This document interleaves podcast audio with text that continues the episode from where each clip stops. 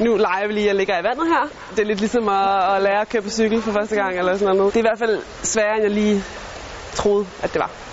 Siden starten af marts i år er der noget, der har ændret sig radikalt for svømmeren Janette Ottesen Gray, når hun hopper i bassinet.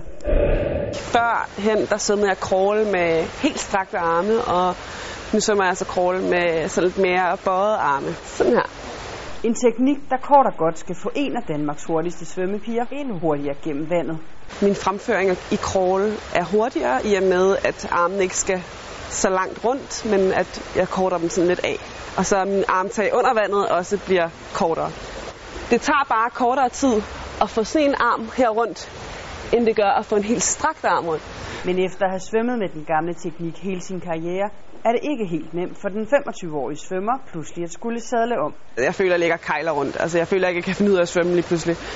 Men jeg kan godt mærke, at selve min fremføring i vandet, den, den øh, tager kortere tid end førhen.